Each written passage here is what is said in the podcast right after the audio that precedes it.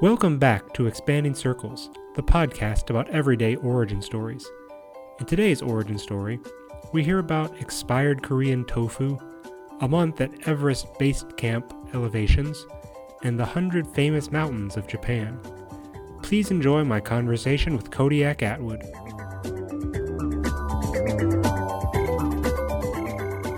Welcome to our next episode of Expanding Circles. My guest today is Kodiak Atwood. Say hi to the folks, Kodiak. Hi there. How you doing today? I'm not too bad. How about yourself? Doing all right. This is our first. This is an in-home edition, not at school for a change. So, Woohoo. so Kodiak, you are from where are you from? Uh, I always say I'm from Oregon, but I uh, was actually born in Washington and uh, moved to Oregon after elementary school. Okay. So you spent the first 10, 12 years of your life in 10 years, yeah, in Washington. in Washington and then down to Oregon. Where in Oregon? Um, a couple of places. I first moved to Corvallis, and then I was in Bend for a little while, but then I grew up mostly in Monmouth, Oregon. It's a very small little boring town. Okay, small boring town. Okay. Not much to say about it. well, I, I have to say, I'm I'm am not at all familiar with the West Coast. So, Mm. um, tell me a bit about Oregon and your Oregon.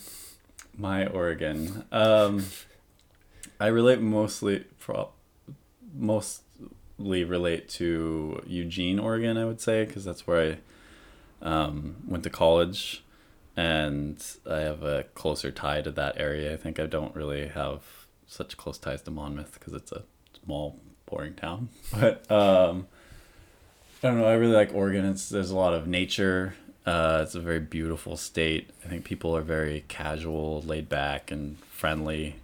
Um, I think uh, it's got yeah a nice culture because of that.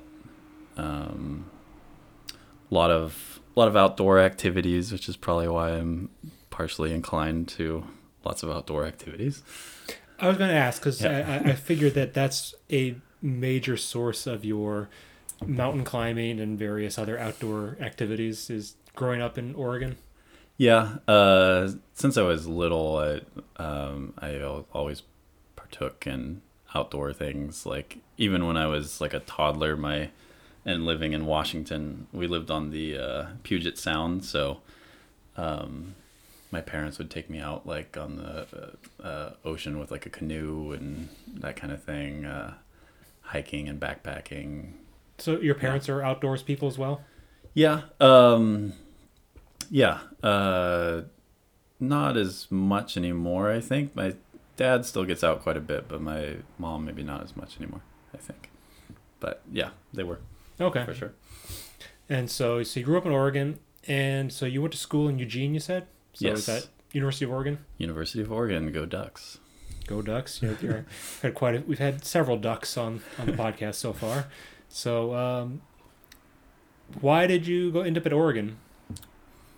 Um I applied to a couple different schools. Um but um I liked Oregon because I thought it had a pretty good um program for what I wanted to do and then also um it's a very liberal and like open-minded school I think which I liked how um I like that about it and uh but I wasn't sure and then I visited the campus for a uh when I was in high school I was in a, a model UN uh, club and I visited there for the state championship and uh, really enjoyed my time at the university and decided I wanted to go there.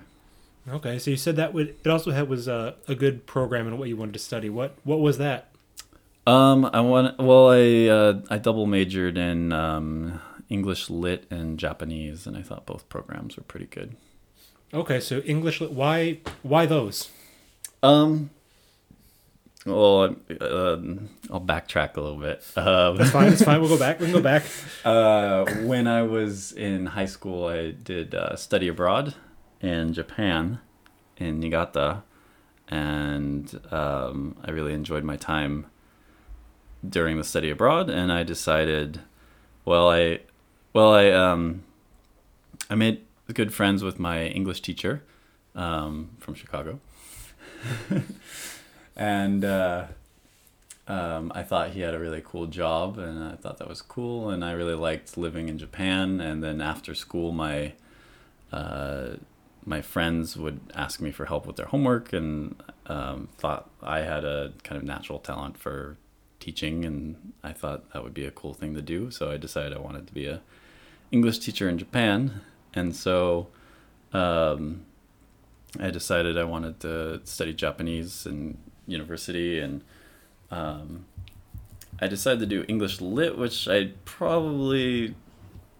I'm glad I did, but I probably wouldn't have chosen that knowing what I know now. I probably would have gone with linguistics, but at the time I was thinking if I w- became a better English speaker and like uh, English user, that I would be a, better informed with English. But linguistics would have been a better route to go, I think. But I I really enjoyed uh, English lit. Uh, I enjoyed it a lot too in high school, so that made me want to do it. There's a lot less, I think, diversity in subjects in high school, and so you don't really get to experience things like linguistics or things like that in high school. So I was kind of going with what I knew. Yeah, I, I don't think I've ever heard of a high school with a linguistics course. So Yep.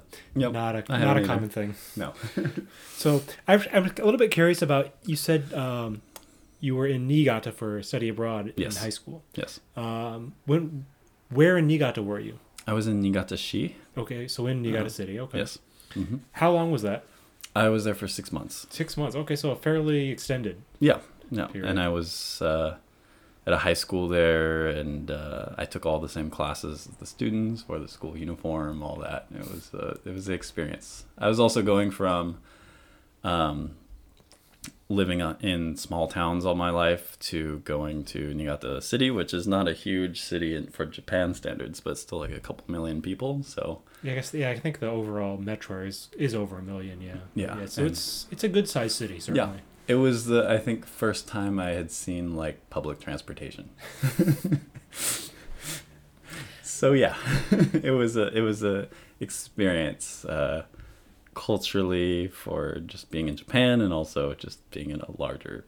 Metro area Yes. certainly. hmm Okay, but good experience. Obviously, you enjoyed it. Yeah, a lot. Okay.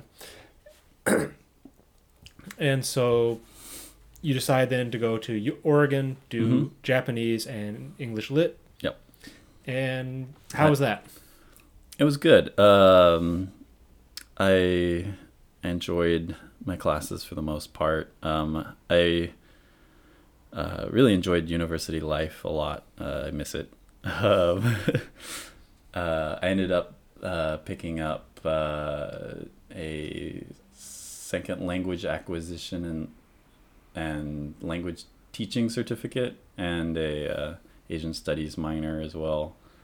Um, I worked a couple part-time jobs as a uh, as a English tutor for international students, and I also planned trips for the, uh, language school at the university, which I enjoyed a lot. Uh, I was really involved with like the international scene at the university. I did a bunch of volunteer work and participated in a bunch of the the events on campus and stuff, and um, yeah, I really enjoyed that aspect a lot. I, most of my friends were probably international students. Um, I really lo- that was probably my favorite part of being a university student was just that connection to the uh, the international cultures that are at universities. Because I imagine Oregon's probably got a pretty big international population, right? Yeah, we had quite a few um, quite a few countries represented. I think there was like a hundred and uh, hundred something uh, countries represented at the university. Students from those countries, and uh, uh, with the the way that the university system is now in the states, uh, there's a lot of international students coming in to offset the costs of in-state students and uh, the the lower tuition money from in-state students. So uh, yeah, there's a lot of international students.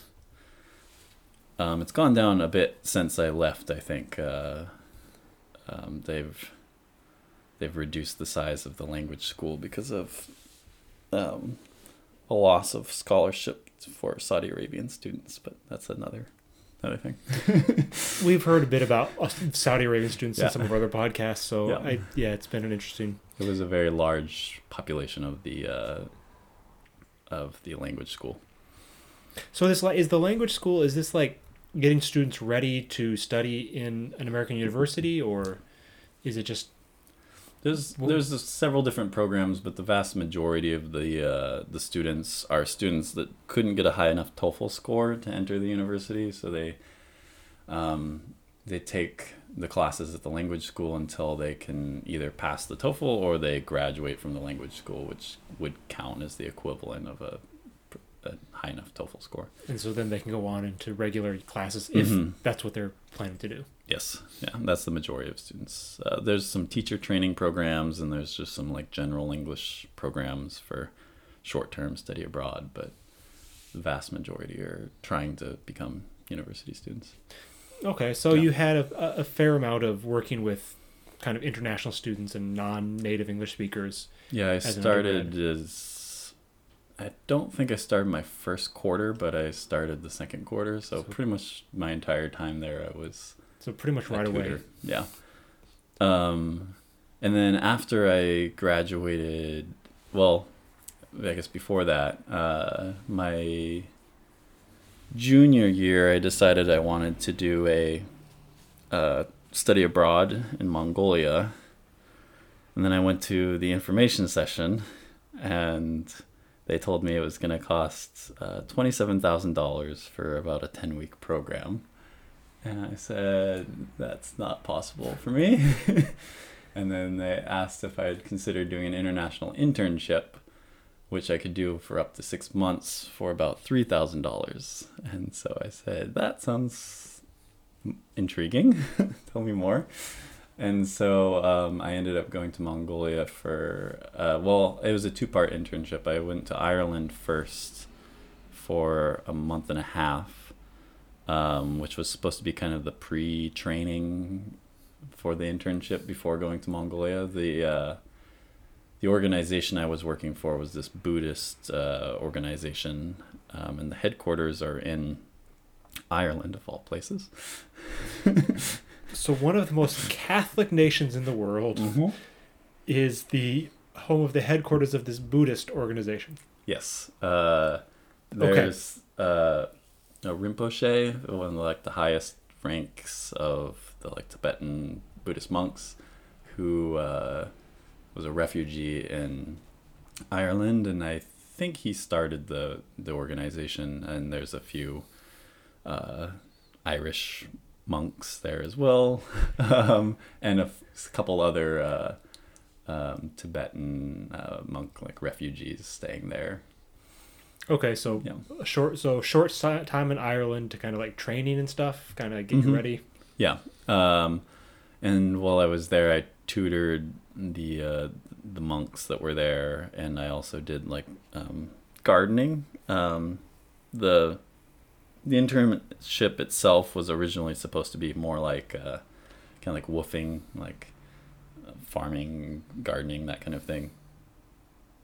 Um, but um, there was leeway and freedom in there to like kind of develop it as I wanted to. And since I had a focus on language teaching, I kind of went in that direction with it. And I got to read like uh, Tintin in Tibet to Buddhist monks. And they enjoyed it. It was fun. Like that, was fun times. Uh, it was a very different experience, I think, than uh, the average Irish experience. I was. I, uh, I would imagine a lot less Guinness. Yes, there was a dry, uh, dry center, I guess you would call it dry. Not, I can't say campus, but a dry area, and so there was no alcohol on the premises, and uh, there was you know meditation a couple times a day, and it was also like a kind of retreat center that people would pay for, kind of like a hostel sort of thing, and so there was So um, events and things like that going on, and I would cook for guests and that sort of thing. so the Irish folk who want to experience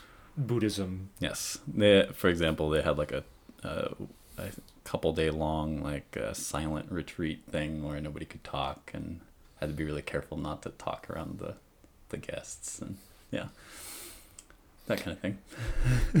All right. So you do your you do your uh your training, your preparations in Ireland, Yes. and then off to Mongolia. Yes, then off to Mongolia for uh, five and a half months. I was there. Um, and Mongolia was definitely an experience. Uh, it's very different than anywhere else I've been. Um, I uh, was working mostly in Gachuurt, which is uh, about an hour and a half, I guess, out of the capital city. And then I was working there on the weekdays, and then I was working in the capital on the weekends, staying at the main Buddhist center with the same organization there. Um, and so I was working seven days a week, which uh, didn't leave much time for travel or anything like that. But uh, were short work days. It was just I was occupied every day, so I didn't get to see as much of the country as I would have liked. But um, but yeah, I taught uh, taught English for about an hour or two a day, and then would work in the garden, and then um, would go up into the mountains and go backpacking, and then camp over the night, and then come back, and then get ready for my lesson and teach. That's pretty much my life there. I lost a lot of weight too because I'm vegetarian, and Mongolia is not vegetarian.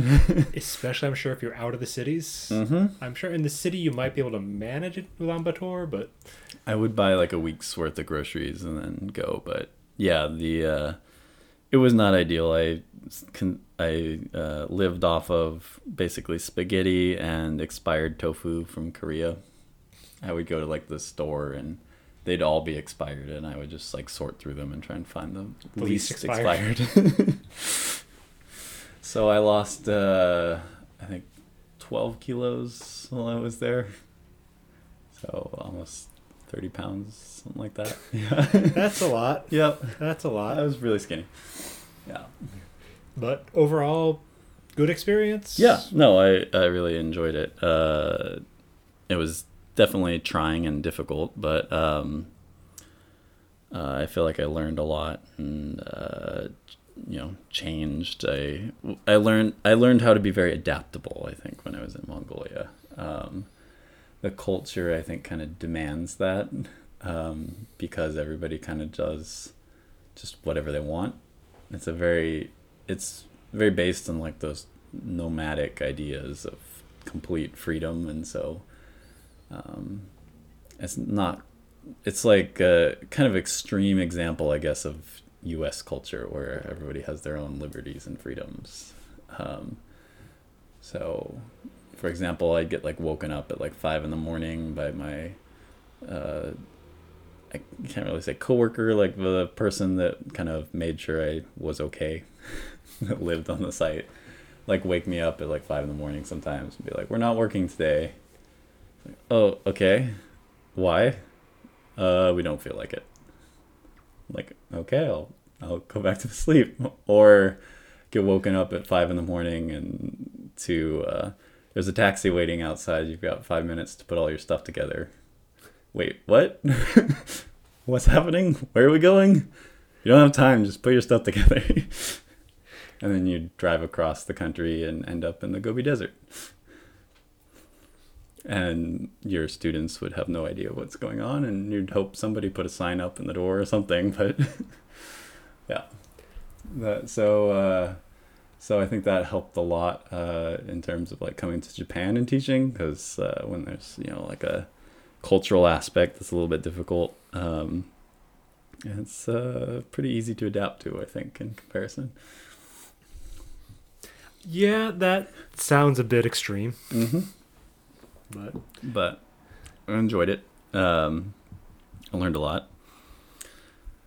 Um, yeah, and then I uh, then I came back to the states. Uh, I finished um, undergrad, and then um, in the summer between undergrad and graduate school, I took part in a uh, research study. Um, I wasn't a researcher; I was a participant. I was a subject um, in Bolivia of uh, how it was about how your body adapts to high altitude. and since I have an interest in mountains and travel, um, I was in the uh, on I was on the uh, in the badminton club, and um, I got a there was had they had flyers for all the people in the the sports and teams and clubs saying like, "Are you athletic? Are you?" interested in going to Bolivia? Do you like mountains? Do you want to get paid to go to Bolivia and live on a mountain? yeah, that sounds like me. So uh, I went to the information session. Uh, there were probably at least 100 people there um, at first, and then they started describing like muscle biopsies and all the blood work and stuff like that. And then probably half those people uh, were there at the end. But uh, yeah, I did the the physical fitness tests and things like that. I was actually one of the least fit of the the finalists. Um, um, all the people that were selected were very, you know, like uh, played on the sports teams and were very fit and stuff like that. But uh, uh, so I was on a waiting list, and then uh, they uh, did a drug test after 420, and uh, somebody failed, and so I got to go. and uh, um, so we did all the the base tests in Eugene, and then afterward uh, went to Bolivia, and then um, we um, because the capital is such a high elevation, we uh, had to spend the first uh, couple nights at a lower elevation in this little tropical city Coroico, I believe is what it was named, and um, so we stayed there for a couple nights. I was lucky in that I was one of the last of the subjects to go to Bolivia, because the previous subjects got all the uh, all the kinks worked out. For example, uh, the first seven people that went up to the mountain, um, they weren't regulating how much fluids they were intaking, and they all passed out as soon as they got to the top. Um, so I got spared of that. Um, but basically, we lived up on a mountain uh, at I believe it. Well, I'm trying to I'm trying to think in meters, or I'm trying to think in feet. But in meters, it was five thousand five hundred meters, which is I think like seventeen thousand and a half. Yeah, that sounds about right. Yeah. Yeah, it's the same elevation as Everest Base Camp. Um, so I lived up on this mountain with 23 other U of O students and some doctors and researchers for a month. We had three days of testing uh, the first day, the middle day, and the last day. Um, and then the rest of the time, we were basically just chilling in sleeping bags because it was freezing up there and uh, doing like Harry Potter movie marathons and stuff like that. Um, so that was definitely an interesting experience. Um,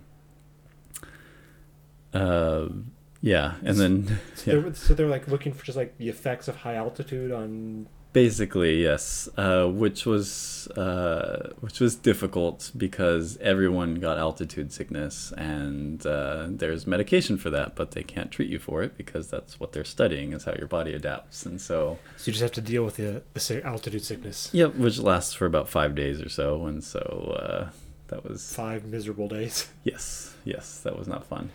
Um, and I also got uh, like an intestinal, like uh, what you, what would you call it? like a stomach kind of bug while I was up there. So I was never fully healthy there. My uh, my test results were actually scrapped from the, the final report because of that. But um, um, yeah, so I wasn't I didn't feel great up there, but it was still fun even being sick.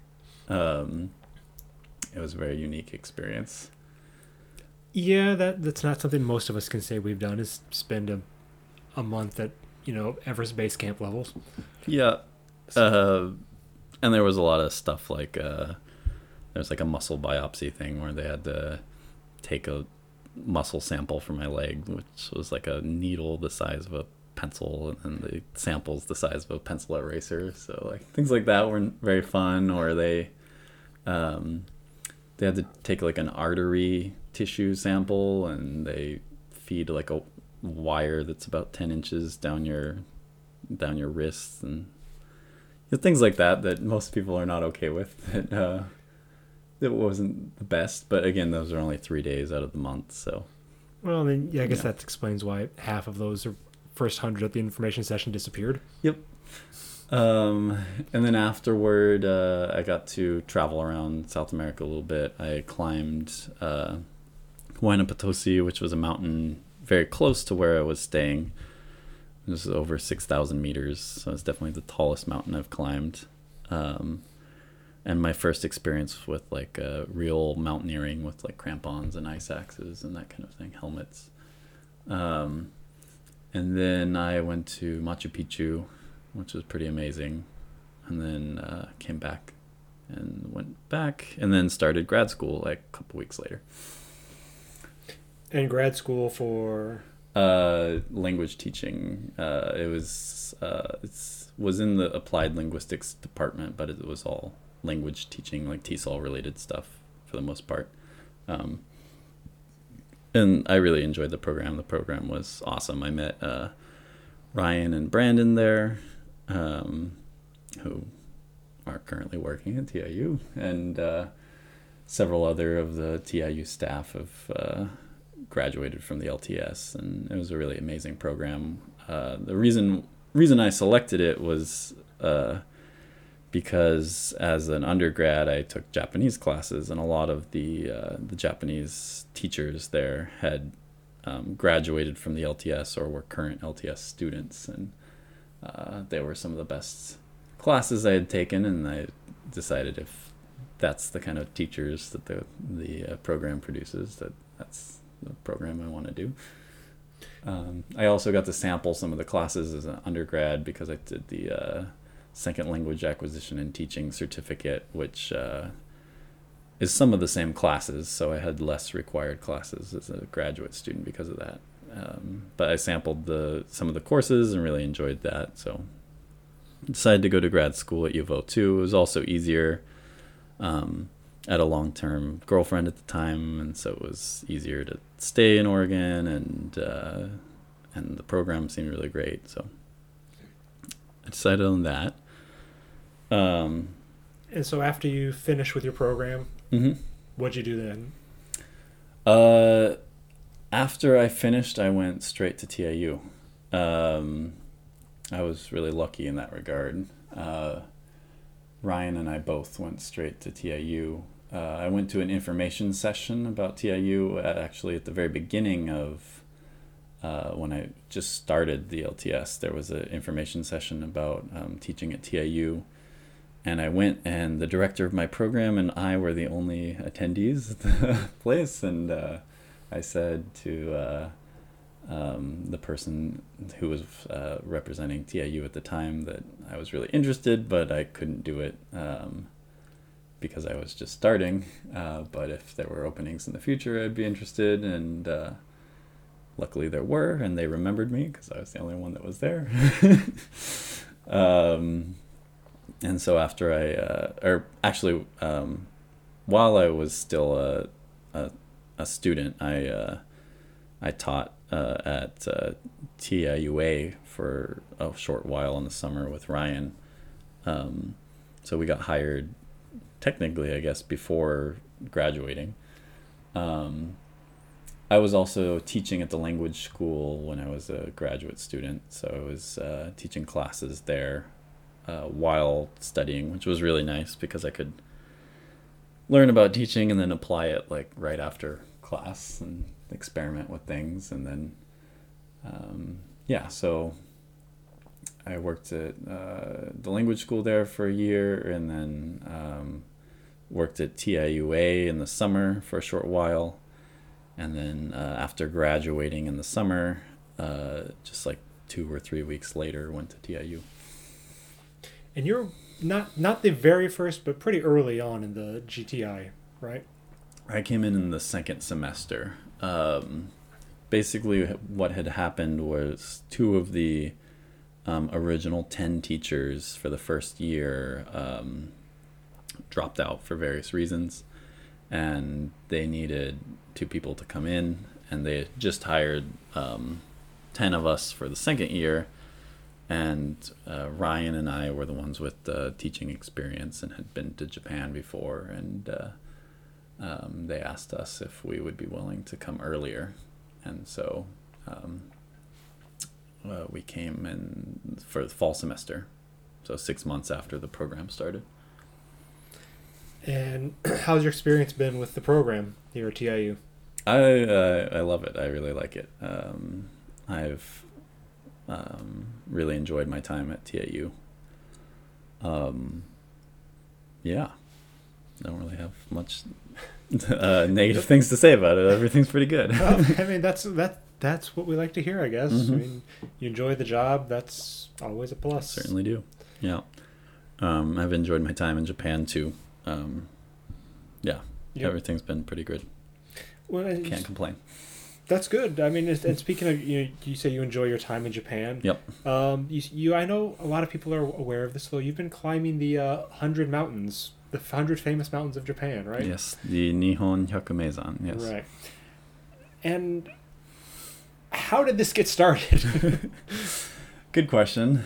Um, well, before I came to Japan, I was into mountain climbing uh, just from, um, I guess, growing up in Oregon and around the outdoors, and um, as a little kid experiencing it. Um, it's hard to verbalize why I enjoy climbing mountains so much, but um, I don't know. There's there's there's something about you know the the physical beauty of it going up to the top and seeing you know the wonderful views and whatnot from that and but there's something also about just like the challenge of you know um, getting to the top of the the mountain and then feeling the accomplishment of doing that um, I don't know it's hard to explain but uh, but I really enjoy climbing mountains I did a, a it a bunch in Oregon I was uh, when I was a student, I was a trip initiator for the outdoor program, and so I did a lot of outdoor program trips and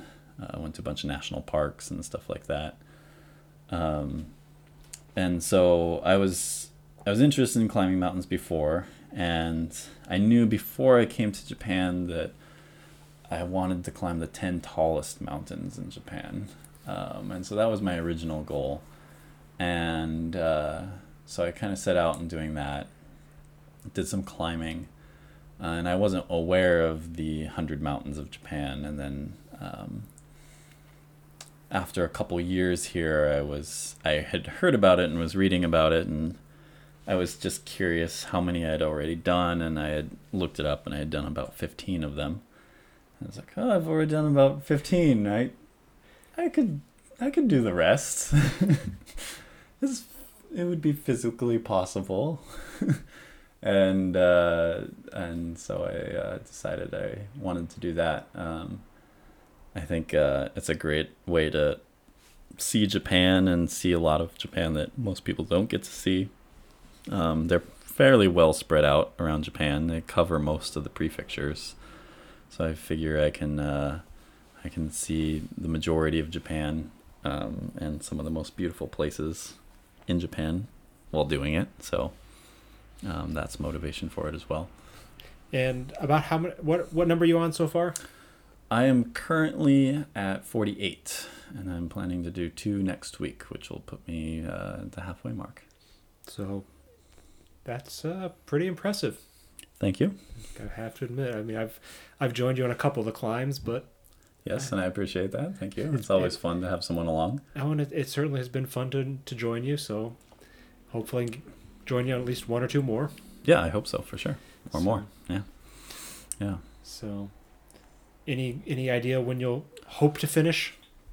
Um, I'm not sure currently. Uh, my original plan was actually at the end of this summer. Um, but um, yeah, I'm not sure anymore. Um, hopefully, still uh, by the end of this year. I know that sounds like a lot, but I think it's uh, it's possible. Um, this summer is the kind of peak climbing period, and last summer I didn't um, spend much time climbing. I uh, went back to Oregon and uh, went to Korea for um, Brandon's wedding, and I uh, my sister came and visited, and so I I only had a couple weeks to climb during the summer, and this time around I'll have a lot more time. So, um, yeah. So hopefully, uh, if I can, I'll finish this year. Uh, there are various factors that uh, I can't control, like volcanoes erupting. Though Um, it's a problem. Yes, which is uh, cutting out uh, three of the mountains I want to do in Kyushu uh, in a couple weeks. So things like that come up, but uh, yeah, Well, we'll we'll we'll keep we'll keep track. So I'll I'll, I'll keep you guys updated on uh, how what number I'm on. good to hear. So, and I guess then kind of last question. Yeah. Going forward, Mm-hmm. where do you see yourself in the next two, five, ten years, however long? It's a very good question, and I asked myself the same. um, I'm not sure. Uh, there, it's hard, I think, to predict the future because things change so rapidly. Um, currently, uh, I've got two more years at TIU.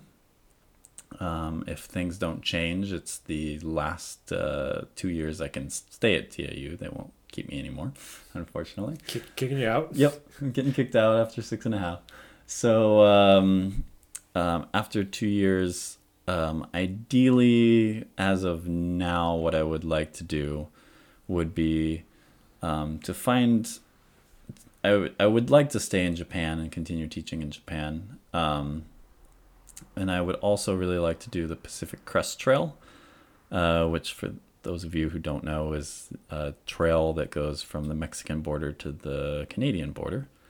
Um, takes about four or five months to hike, um, so you can't really do that very well with a job.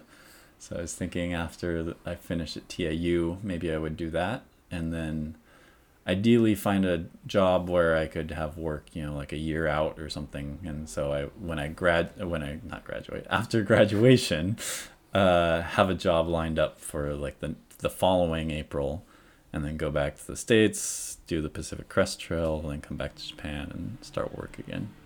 Uh, would I guess be the ideal scenario for me at this time. I'm So- not sure though. It's So a professional gap year yes, basically yes, professional gap year for for uh, hiking. hiking across the uh, the western states.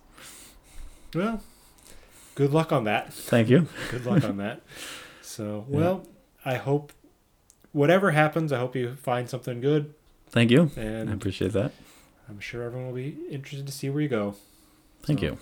Yeah, I am I'm interested too. All right. Well, thank you very much. This has been a lot of fun. Yeah, yeah. Thank you. It's been a pleasure. So, all right. Thank you all for listening. See you next time. Bye.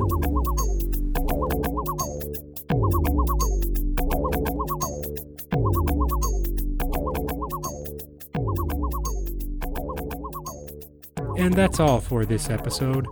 I hope you enjoyed. If you have any questions for myself or any of my guests, we now have an email account.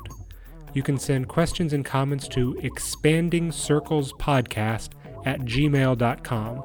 That's all one word. One more time, that's expanding circles podcast at gmail.com. Spring break is winding down, which means as teachers, our schedules are ramping up. That means that while it will be easier to find people to talk to, finding the time to do so might be difficult.